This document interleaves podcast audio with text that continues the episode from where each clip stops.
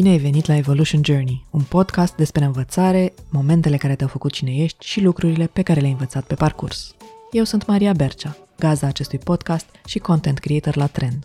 Trend e o companie antreprenorială românească care de peste 20 de ani generează experiențe de învățare memorabile și ajută oamenii și organizațiile să se schimbe în bine. În acest episod o am alături de mine pe Maria Dinu, la 39 de ani, Maria este în același timp corporatistă și antreprenoare. Lucrează de aproape 20 de ani în HR. În prezent este Employer Branding Manager pentru întregul grup Coca-Cola HBC și conduce o echipă virtuală de oameni din 28 de țări. Cu două formări de coaching la activ și o a treia în derulare, Maria este și coach pentru colegi din companie, pe care îi susține să aducă în muncă mai mult din ceea ce sunt. În paralel, Maria pictează și face ilustrații în acuarelă în 2017, când era în concediu de maternitate și a îmbinat pasiunile pentru pictură, coaching și organizare într-un mic business. Colorful Mind a fost lansat printr-o campanie de crowdfunding și creează plenere și agende decorate cu picturi în acuarelă și îmbogățite cu tooluri de coaching și life design. În același timp, Maria este mama a două fetițe de 3 și 5 ani. Bună, Maria! Bine ai venit la Evolution Journey! Bună, Maria! Mulțumesc de invitație! Unul dintre motivele pentru care am vrut să vorbim este că tu îmbini uh, laturile astea două, de corporație și de antreprenoriat. Și vreau să te întreb uh, cum ai ajuns aici. Călătoria mea e practic de o viață, așa că o să încerc să descriu foarte pe scurt. Eu am pictat de când eram mică, însă părinții mei fiind foarte pragmatici, mama medic, tata inginer, nu m-au încurajat neapărat în direcția asta. Și la un moment dat am decis să dau lase, pentru că era mai safe, pentru că toată lumea părea să facă asta și mi se părea că am pierdut trenul ca să dau la arte. Așa că am dat lase și de acolo cumva am ales uh, zona de resurse umane pentru că eram foarte atrasă de a înțelege cum gândesc oamenii, să înțeleg emoțiile, lucruri de genul acesta. Am descoperit trainingul, coachingul, m-am dus în direcția aceasta, am făcut și o formare în coaching și, mă rog, după aceea am continuat. Mi-am construit cariera în corporație, mi-a plăcut, am descoperit că am o latură pragmatică ce mă ajută foarte mult și am avut rezultate bune, însă schimbarea a venit în momentul în care eram în concediu de maternitate și, ca multe alte mame, am avut o criză de identitate, aș putea să zic. Dispăruse toată latura carierei, pentru că eram în concediu și, practic, singura mea activitate era să am grijă de un copil. Și mă întrebam, ok, unde sunt eu în toată poza asta? Ce mă caracterizează pe mine, de fapt? Și așa am ajuns, după foarte mult soul searching, la ideea de a face ceva în care să pun lucrurile la care eu sunt bună. Așa am ajuns la ideea de a crea niște plenere pentru că eu sunt foarte organizată, folosesc agent de foarte mulți ani și am combinat treaba asta cu ilustrațiile mele în acuarelă. Eu continuasem să pictez și să experimentez și să desenez în toți anii aceștia și am uh, inclus și partea de coaching, pentru că nu vreau o agendă care să fie exclusiv pragmatică cu bullet points și to-do list, ci vreau ceva care să îi ajută și pe alții, cum aveam și eu nevoie, să își dea seama despre ce e viața lor. Și așa că am inclus și aceste întrebări de coaching. În 2017, Maria a lansat o campanie de crowdfunding pe Startarium pentru a finanța prima serie de plenare Colorful Mind. A strâns atunci de două ori și jumătate suma pe care și-o propusese. Am fost și eu printre cei care au susținut-o la început. Businessul a crescut destul de repede, aș zice eu. M-a surprins cât de mulți oameni m-au susținut și cred că nu era atât de mult despre plenere în sine și asta observ în continuare. Nu e atât de mult despre produsul în sine, cât despre ideea de a crea ceva și de a pune în lume lucruri care sunt foarte personale, care te caracterizează, care sunt despre tine și oamenii s-au simțit inspirați de acest lucru. Și în continuare, inclusiv în corporație, încurajez oamenii să descopere la ce sunt buni, chiar dacă poate nu este fix acel lucru la care se așteaptă toată lumea. Lucrez cu, eu știu, oameni din finance care și-au dat seama că vor să intre în HR sau să fie coach, sau oameni din vânzări care descoperă emoțiile. Deci există un mix între toate acestea și până la urmă Călătoria mea este despre a le combina și de a încuraja și pe alții să le combine, pentru că nu trebuie să faci neapărat o alegere, nu trebuie să fie neapărat lucrurile albe sau negre. Foarte mult timp m-am întrebat, pentru că vedeam colegi de mei, coach, care ziceau, wow, în sfârșit mi-am dat demisia din corporație. Și eu mă întrebam, dar mie îmi place încă în corporație, e ceva în regulă cu mine dacă vreau să rămân? Și am descoperit, ok, ăsta este drumul meu, eu aleg să le combin, pentru mine asta funcționează în momentul ăsta. Poate la un moment dat o să aleg doar antreprenoriatul sau poate la un moment dat o să aleg doar corporația, însă momentan asta sunt eu și asta mă face pe mine eu și nu văd de ce cineva ar trebui să stabilească niște reguli despre ce e bine să faci. A fost vreun moment în care, în concediu de maternitate fiind, vrei să nu te mai întorci în corporație? Da, a fost. În al doilea concediu de maternitate, pentru că uh, imediat după ce am lansat planurile, am descoperit că sunt însărcinată, așa că vă puteți imagina cum era să fac pachete cu o burtă destul de mare și cu un toddler agățat de mine. A fost challenging, dar uh, după ce business-ul a început să meargă din ce în ce mai bine, iar mie mi era din ce în ce mai greu să le combin, m-am gândit, ok, dacă mă întorc înapoi în corporație, o să pot să le combin așa a la lung? E asta sustenabil? Cât de mult timp merg la? Totuși am doi copii mici, cât de bine aș putea să combin aceste două lucruri. Și mi-am asumat, am zis, ok, îmi asum că mă întorc în corporație pentru că era o poziție nouă, aceasta pe care sunt și acum. Suna interesant, am vrut să experimentez acest lucru și apoi am zis, ok, dacă nu o să iasă, nu o să iasă, hai să give it a shot pentru un an și vedem după aceea. Ei, în acel an, culmea este că mi-a mers mult mai bine. Și am fost surprinsă de faptul că puteam să le combin pe amândouă. Mi-au venit foarte multe idei, am făcut cross-polinare între corporație și plenere, adică am, am adus lucruri pe care le știam din antreprenoriat în jobul meu de zi cu zi și invers, am folosit idei pragmatice din business în antreprenoriat și asta m-a convins că, stai așa, pot să le fac. Dar, da, gândul a fost acolo și gândul este periodic acolo. Adică, cel puțin o dată pe an mă întreb, ok, dacă ar fi să aleg acum, ce aș alege? Și cred că e important să-mi pun întrebarea asta. Nu e, nu e decizie pe termen lung neapărat, ci e important să am acest dialog cu mine. Deci tu nu le vezi acum ca două laturi opuse? Absolut deloc. Vorbește un pic mai mult despre cross-polinarea asta. Ideea mea a venit uh, de la un video pe care îl văzusem mai de mult, uh, a lui Liz Gilbert, scritoarea care e mai uh, degrabă cunoscută pentru Eat, Pray, Love. the world is divided into two kinds of people. There are the jackhammers and there are the hummingbirds. Jackhammers are people like me you know, you put a passion in our hands and we're just like, and we don't look up and we don't veer and we don't, we just like, what, we're focused on that till the end of time. Ea vorbește despre faptul că există două categorii de oameni. Cei care sunt jackhammers sau picamere și care sunt foarte driven și își dau seama la ce sunt buni, au o misiune și o urmează fără să se lase distrași. Și mai există și hummingbirds uh, sau colibri care zboară efectiv din floare în floare și zic, ha, o să încerc chestia asta, apoi se plictisesc și zic, ah, hm, hai să încerc și pe asta și tot așa. Poate par prea puțin constanți sau par că se răzgândesc foarte des, poate par inconsistenți pentru cei care îi urme, urmăresc din exterior, însă ce spune ea este că acești hummingbirds, acești colibri, de fapt au un rol foarte important. Prin faptul că se schimbă foarte des, prin faptul că merg din floare în floare și experimentează mai multe lucruri, ei aduc cu ei polenul de la o floare la alta și ajută la acest cross-pollination, care acum se numește și cross-skill development, există mai multe nume și de fapt devine din ce în ce mai important în lumea noastră de astăzi. A trecut momentul în care ne construiam o carieră într-un singur departament și lucram 10 ani și mergeam strict pe verticală, crescând de la nivel la nivel.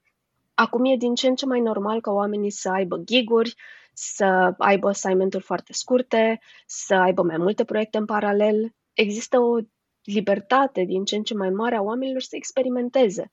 Și eu mă văd foarte mult în această categorie de hummingbird și multă vreme m-am judecat și m-am întrebat oare nu ar trebui să am o linie dreaptă, oare nu ar trebui să știu exact ce ar trebui să fac?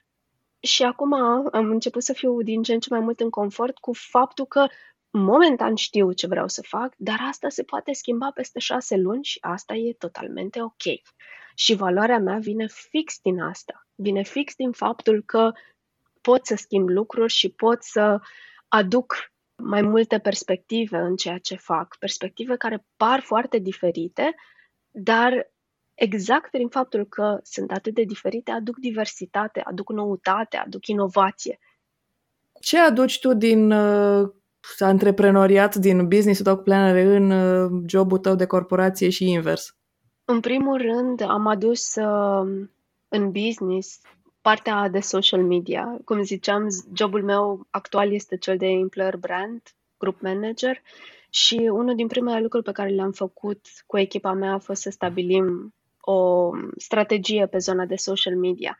Și după aceea am început să spunem povești, am început să încurajăm oamenii să spună povești. La fel, această abilitate de storytelling, dacă vrei, această dorință de a spune povestea autentică a oamenilor, am adus-o și în zona de antreprenoriat, în zona plannerilor, unde eu însă îmi încerc să ies un pic din zona de confort și să spun povestea mea, să arăt zonele în care poate mă simt mai nesigură, tocmai ca să creez acea punte de conectare. Eu zic că în, în jobul de employer brand foarte mult din uh, treaba pe care o facem noi este să găsim acele povești de la muncă ale oamenilor și să le transmitem astfel încât să oferim o imagine cât mai clară despre ce înseamnă să lucrezi la Coca-Cola HBC. Și în același timp, pentru mine personal, e foarte important să pot să integrez și să arăt că e ok să ai aceste multiple dimensiuni. Deci eu cumva partea asta o aduc și în plenere. Unul din template-urile pe care le am uh, se referă la cine ești tu și cum se leagă valorile tale și lucrurile pe care le înveți de ceea ce vrei să lași în urmă acum, anul ăsta. Asta e o perspectivă foarte integratoare și te încurajează să te uiți la mai mult decât un singur rol, mai mult decât doar job și să te gândești la skillurile tale, la pasiunile tale, la ce înveți overall tu ca om în viața ta acum. Iar partea asta este tare importantă pentru a a avea această abilitate de a trăi integrat cumva. Mi se pare că și pandemia a accelerat foarte mult procesul ăsta. Nemai având o demarcație foarte clară între job și acasă, toate lucrurile au devenit foarte blurate. Și asta ne încurajează să ne uităm la noi cu viața noastră cu totul și să ne abordăm procesul de învățare și evoluția personală cu totul, nu doar dimensiunea de job sau dimensiunea personală. Eu cred că ele două trebuie să fie integrate și faptul că am făcut această pendulare între ele prin skill-uri pe mine m-a ajutat foarte mult. Când ai intrat în corporație, vedeai, îți imaginai așa un drum drept? Adică genul da. ăla de scăriță? Exact genul de scăriță. Am început în Procter Gamble, o companie foarte faină de altfel, și am început pe un rol de asistent, însă foarte repede cineva a văzut că am potențial și mi-a dat mai mult. M-a pus pe un rol de acting și foarte mulți ani, mă rog, trei ani, am tot așteptat să primesc acea promovare în care numele meu să fie manager și uh, puneam atât de multă presiune pe mine să ajung acolo și, evident, în momentul în care am ajuns, mi-am dat seama că nu era așa mare lucru, dar uh, atunci eram efectiv cu niște ochelari de cal, nu vedeam altceva. Și după ce am ajuns manager, s-a produs un click și anume am luat un assignment care nu mi-a plăcut deloc. Am fost mai mult sau mai puțin obligată să iau acea poziție, era disponibilă, eu eram pregătită, natural uh, am fost pusă pe ea. Din cauza că știam că nu o să-mi placă, era o zonă din resurse umane care mi se pare în continuare foarte dificilă am ales să fac ceva pentru sufletul meu și atunci am făcut formarea în coaching. Deci, până la urmă, nici assignmenturile dificile nu sunt de lepădat. Ăsta e iarăși un principiu pe care îl am în general. Atunci când faci ceva care nu-ți place sau când ești într-o zonă care nu-ți place, o zonă care îți produce disconfort, înseamnă că ești un loc în care poți să înveți. E, e un loc care îți dă semnale că ai putea să faci ceva mai mult sau poate că e cazul ca tu să te schimbi într-un fel. Și asta am făcut eu atunci. Și de atunci încolo, lucrurile au început să se schimbe. Mi-am schimbat foarte multe convingeri despre mine sau ce ar trebui să fac și am început să văd lucrurile un pic diferit. Am lăsat mai multă libertate. Dar de ce îți doreai să devii manager?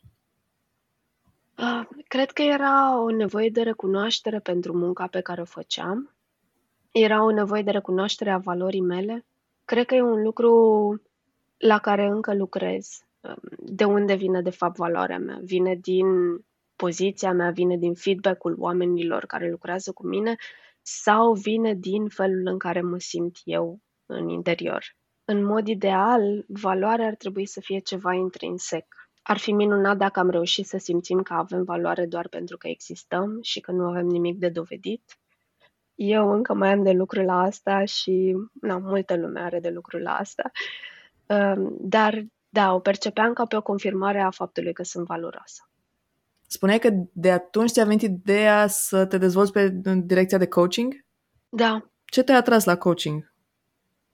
În um, facultate am fost parte dintr-o organizație studențească numită ISEC. E o organizație în care se încurajează foarte mult leadership-ul și experimentarea zonelor în care ai vrea să lucrezi după universitate. Și uh, eu intrasem în zona de HR, natural, oamenii sunt încurajați să devină trainer pentru membrii mai noi, așa că deja descoperisem cât de fain poate să fie să inspir oamenii în sala de curs, să le dai niște insight-uri și ei să zică, wow, nu m-am gândit niciodată la asta. Însă, în momentul în care a venit cineva și ne-a vorbit despre coaching, a fost next level pentru mine. Am zis, wow, stai așa, deci este și mai tare atunci când pui întrebări și omul are insight-ul. Nu trebuie să-i zici. Și asta mie mi s-a părut fascinant. Ideea de a pune întrebări și de a avea prezență și doar atât. Nu de a fi un fel de profesor. Plus partea de conectare. Pentru mine e foarte importantă conectarea și coachingul vine cu o conectare foarte profundă între oameni. Multă vreme mi-am dorit să dau la psihologie, însă pentru că am această latură pragmatică, momentan mi se pare că pot să adaug valoare prin această orientare către viitor. Coachingul e foarte mult despre unde ești acum și încotro mergi, care e viitorul, decât să sap în, în trecut, ceea ce face psihoterapia. Așa am ales să combin coachingul cu ceea ce făceam. La fel, multă vreme m-am întrebat dacă ar trebui să-mi dau demisia și să fiu doar coach. În cele din urmă am reușit să fiu coach intern și am clienți interni. Acum la, la job sunt coach intern de, cred, vreo șapte ani. Acum o să presupun că în tot procesul ăsta ai trecut și tu de partea cealaltă prin procese de coaching. Absolut. Ce ai descoperit și ce ai învățat despre tine în coaching? Am lucrat cu mai mulți coach de-a lungul vieții. Poate cele mai faine lucruri pe care le-am învățat despre mine în coaching este că nu suntem persoane diferite la job și în afara jobului. Iar ăsta este un lucru pe care l-am auzit de la mai mulți lideri și l-am experimentat pe propria mea piele. Adică, dacă cineva, să zicem, are un issue pe relații sau pe diplomație, o să dau un exemplu clar, pentru că eu am fost în acea situație. Unul din primele contracte de coaching pe care am lucrat a fost fix pe zona aceasta de cum reușesc să iau oameni în barcă pentru că eu sunt foarte driven și de multe ori nu am răbdare. Am lucrat la ce înseamnă pentru mine să relaționez cu cineva, ce înseamnă diplomația, ce înseamnă cum mă simt eu când nu am răbdare, de unde vine această nevoie de a conduce lucruri. Și surpriză vine dintr-o insecuritate, vine din dorința de a adăuga valoare și apoi lucrăm la asta, care pur personal este o zonă foarte intimă, aș putea să zic. E nevoie de încredere cu un coach ca să poți să lucrezi la niște subiecte atât de grele și la un moment dat există o linie fină în care coachingul se oprește și te duce înspre psihoterapie. Apropo, nu e interzis, ba chiar e indicat să mergi cu amândouă în paralel, pentru că la un moment dat coachingul se oprește, dar tot e nevoie să înțelegi de unde vin acele lucruri și acolo terapia te poate ajuta. și eu am mers cu cele două în paralel.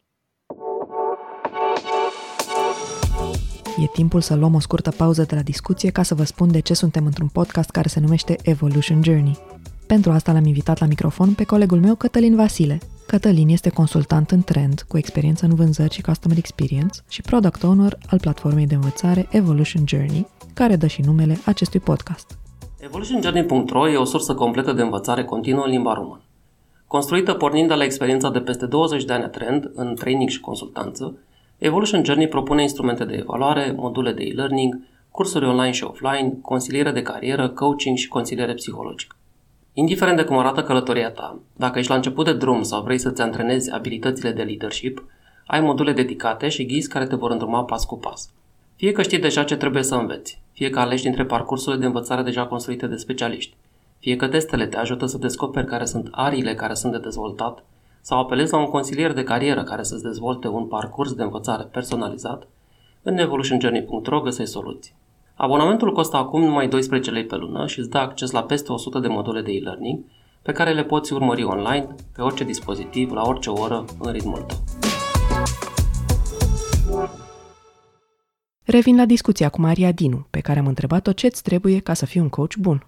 Coachingul se bazează pe încredere. Încrederea se construiește prin prezență.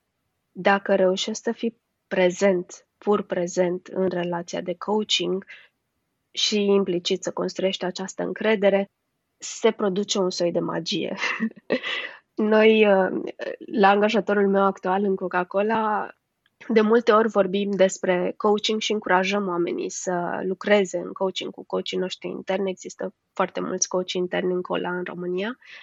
Și de multe ori oamenii care vin și povestesc despre relația lor de coaching spun, păi, nu știu exact ce a făcut cu mine, dar am simțit că m-am schimbat, am, s-a întâmplat ceva acolo. Am simțit că sunt ascultat, am simțit că mi se oferă încredere, că pot. E, asta se întâmplă în coaching. Multă lume zice, a, coaching e despre întrebări, oare ce întrebări să învăț, oare ce tool să folosesc în coaching, dar nu e despre asta. E foarte mult despre cum te raportezi la cealaltă persoană, e pur bazat pe încrederea că omul din fața ta poate. E mai mult un mindset, după părerea mea, decât un set de skill-uri sau de tool-uri sau abilitate de a pune întrebări și necesită și foarte mult confort cu ideea de a nu ști.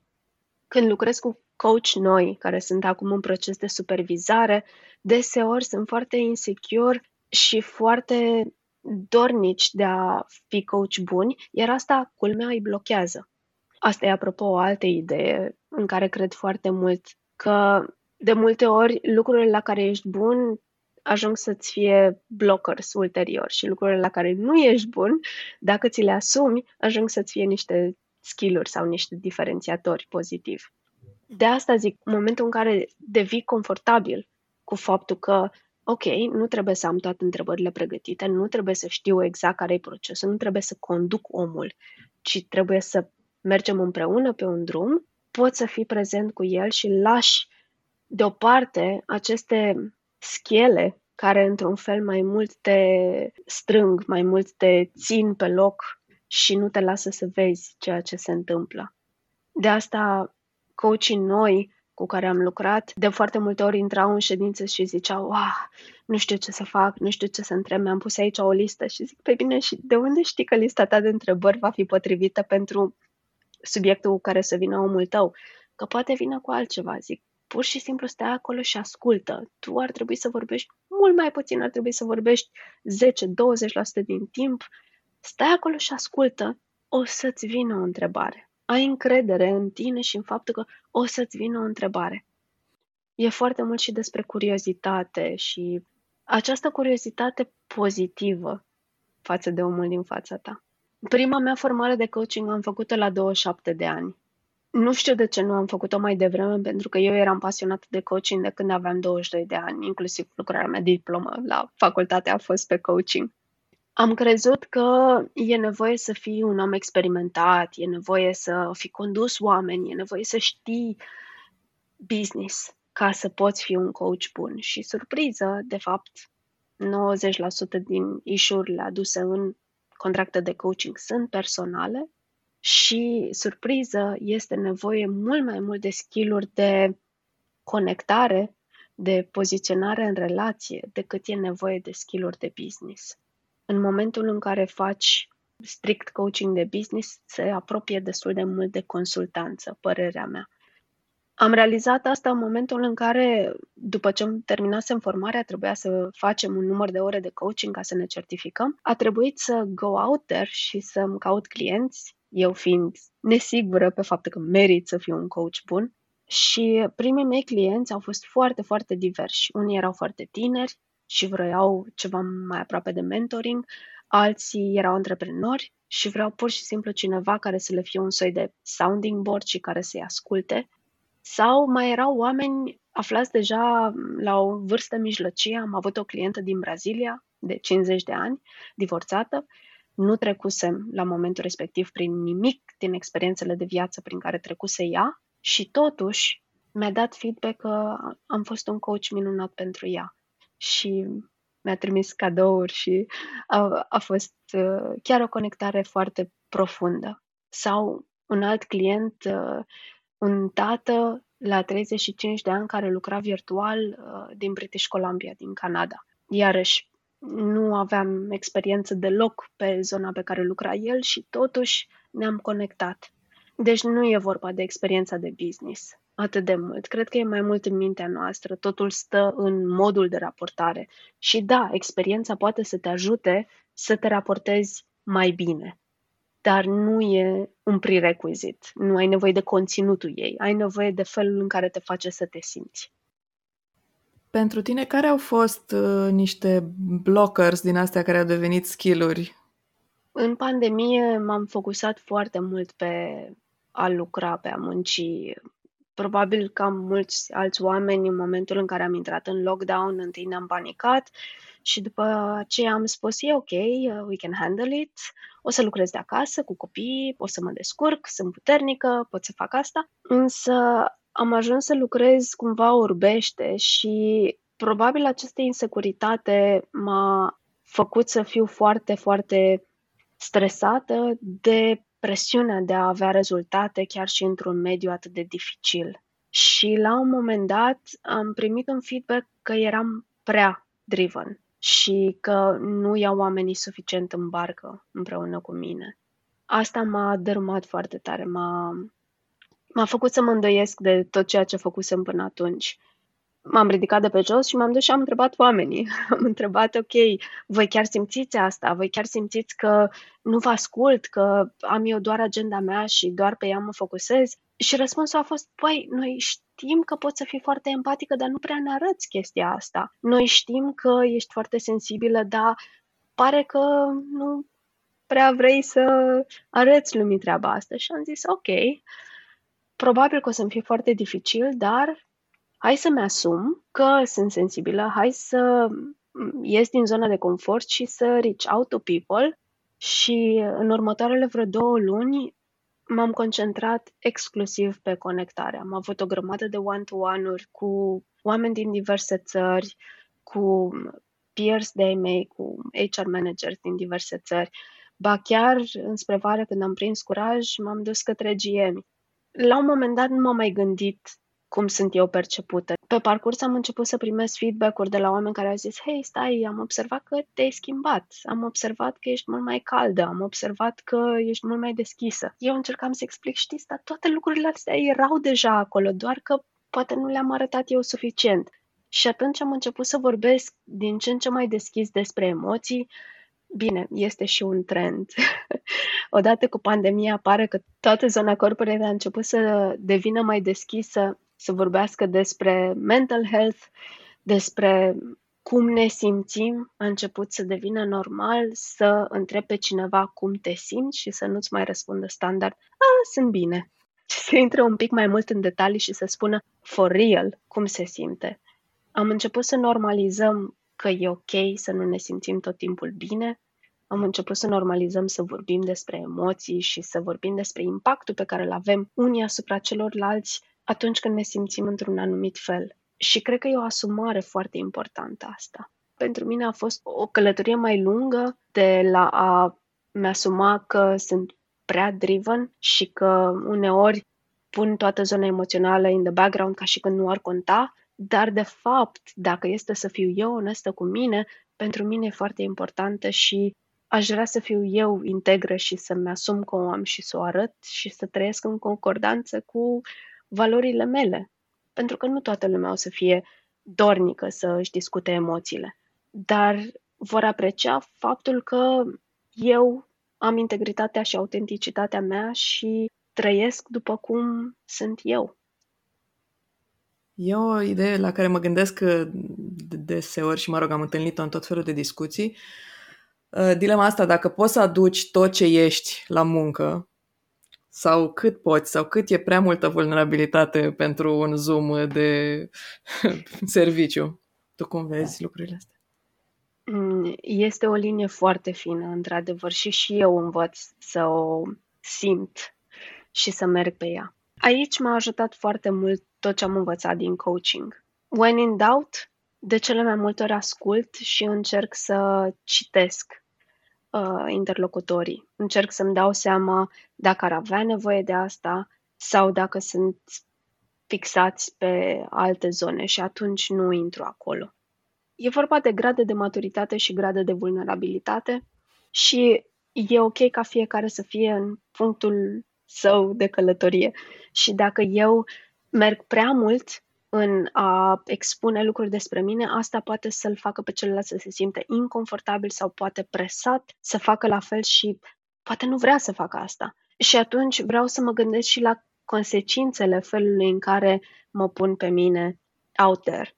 Vor fi niște lucruri non-negotiable când am ceva de spus și voi simți că e cazul să spun, dar vor fi și momente în care pot să zic, ok, nu e nevoie să go full disclosure aici și poate pot să zic 10% din ceea ce simt și să make a point, să pot să o frazez într-un fel care să fie mai general și cine vrea să afle mai multe o să vină și să mă întrebe mai mult.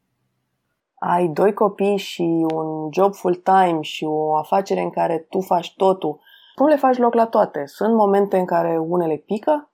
Absolut întotdeauna pică câte ceva și probabil unul din lucrurile pe care a trebuit să le învăț în tot procesul ăsta este să fiu mai blândă cu mine însă. Eu tot timpul mi-am dorit să fac cât de bine pot, atât la birou, cât și în parenting și mai ales în zona de business. Și de foarte multe ori am pus presiune pe mine să fac lucruri pe care alții nu le observă.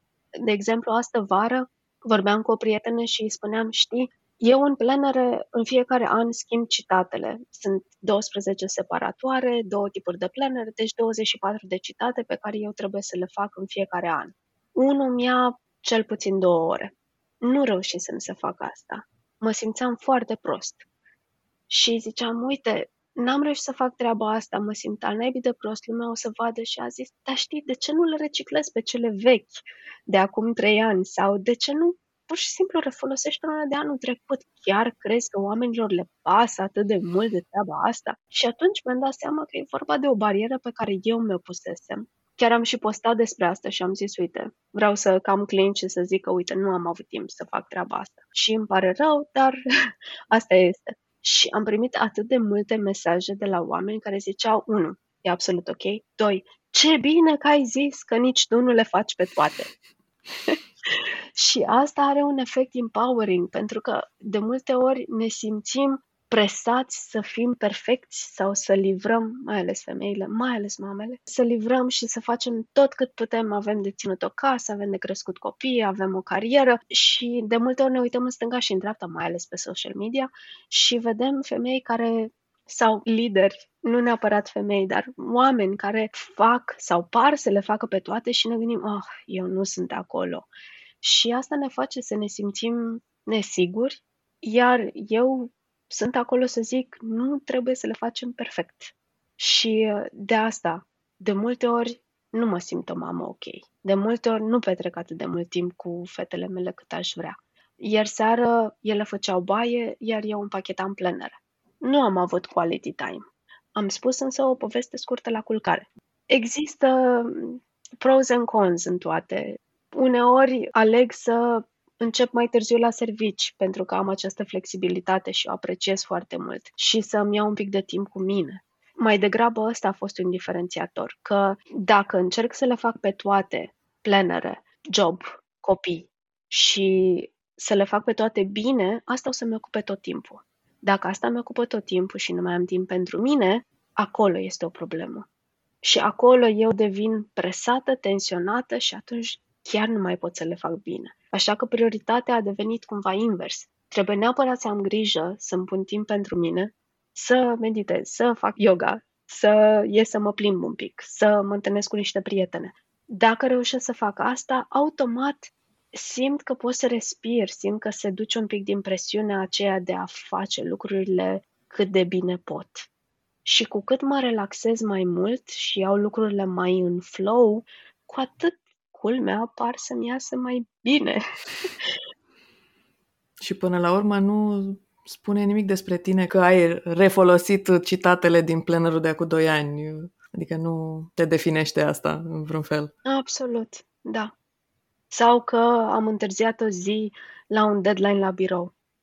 Dacă s-a întâmplat odată, asta e, mi-asum, dar știu ce am de făcut data viitoare.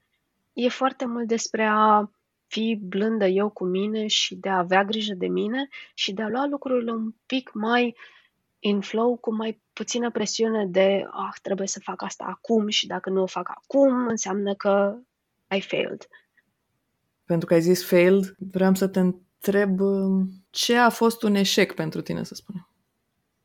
Probabil cel mai mare eșec perceput a fost acel moment în care am descoperit că oamenii nu mă vedeau așa cum credeam eu că mă văd și am descoperit că performanța sau competența nu sunt suficiente ca să ai o echipă care să te urmeze cu adevărat.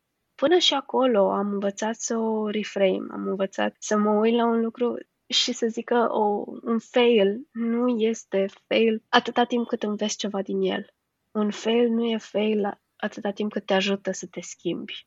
E, atunci devine un cadou, atunci devine un, un milestone de învățare. Cred că dacă nu mi s-ar fi smuls preșul de sub picioare, nu aș fi schimbat ceva și cine știe, probabil aș fi ajuns burned out mult mai rău. Cred că fiecare fail poate fi repoziționat și din fiecare avem ceva de învățat. Și sunt multe, pot să fie failuri minore de genul momentelor când una dintre fete se supără foarte tare pe mine sau văd că am rănit-o și atunci mă simt foarte prost. Dar după aia mă gândesc ce ar fi trebuit să fac diferit și încerc să fac diferit data viitoare. Sunt failuri mari și failuri mici, dar se adună. Ideea este să nu le lăsăm să se adune. Când crezi că ai devenit adult? Sau te simți adult, de fapt? Interiorul meu, vârsta mea interioară este undeva de 17 ani. Ok. um, și dacă cineva se uită la pozele mele, nu prea arăt vârsta pe care o am cu adevărat, adică 39 de ani, curând fac 40.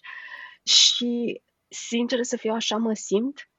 Cred că ideea de adult vine din felul în care mă raportez eu la mine și acea parte din mine care cât de cât se simte adult e partea care e capabilă să se uite cu obiectivitate la niște lucruri și să zic ok, asta e bine, asta e rău, aici n-ai făcut, da, uite, aici ai făcut și poate să le, să le vadă cu un echilibru și cu acest simț de inner balance. Dar mi se pare foarte important că această parte de adult, care e foarte echilibrată și vede lucrurile in a balanced way și vede pros and cons și poate să vadă și să accepte emoții și așa mai departe, nu e tot. Pentru mine e important să existe și partea aceea care are 17 ani, mai există o altă parte care are 5 ani și e foarte nesigură. Există mai multe părți și e ok să coexiste toate acestea. Eu cred că partea mea de 5 ani e mai sigură pe sine ca aia de 39, dar mă rog.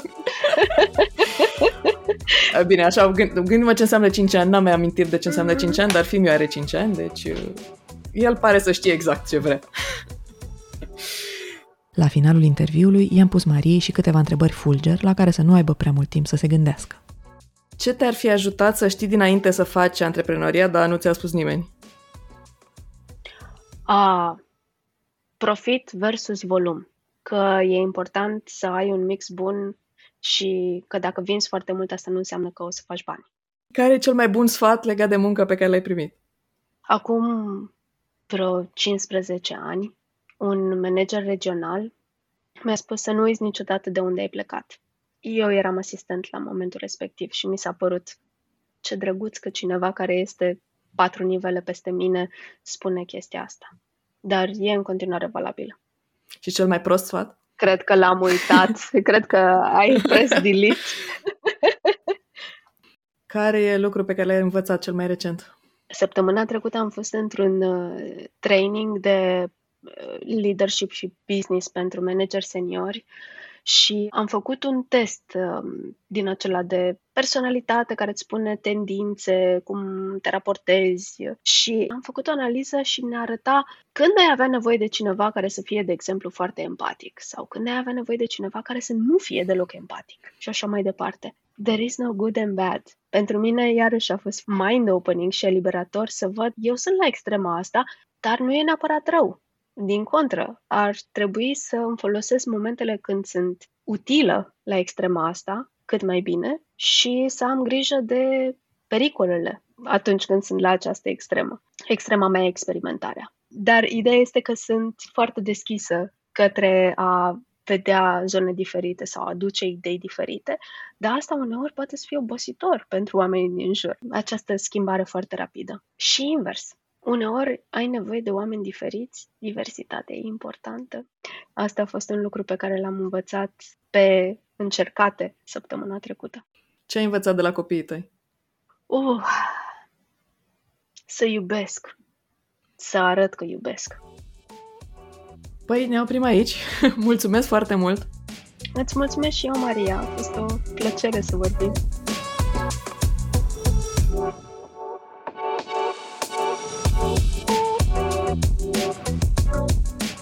Îți mulțumim că ai fost alături de noi în Evolution Journey, un podcast cu povești despre învățare, momentele care te-au făcut cine ești și lucrurile pe care le-ai învățat pe parcurs.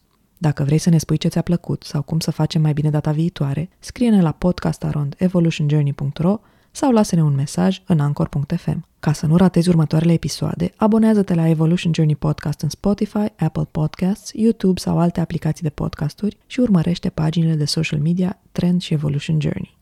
Iar dacă poveștile din acest podcast te-au inspirat să-ți continui dezvoltarea, intră pe platforma evolutionjourney.ro unde îți poți crea propria călătorie de învățare împreună cu ghizii și consilierii noștri. Eu sunt Maria Bercea, gazda acestui podcast și îți mulțumesc că ne-ai ascultat.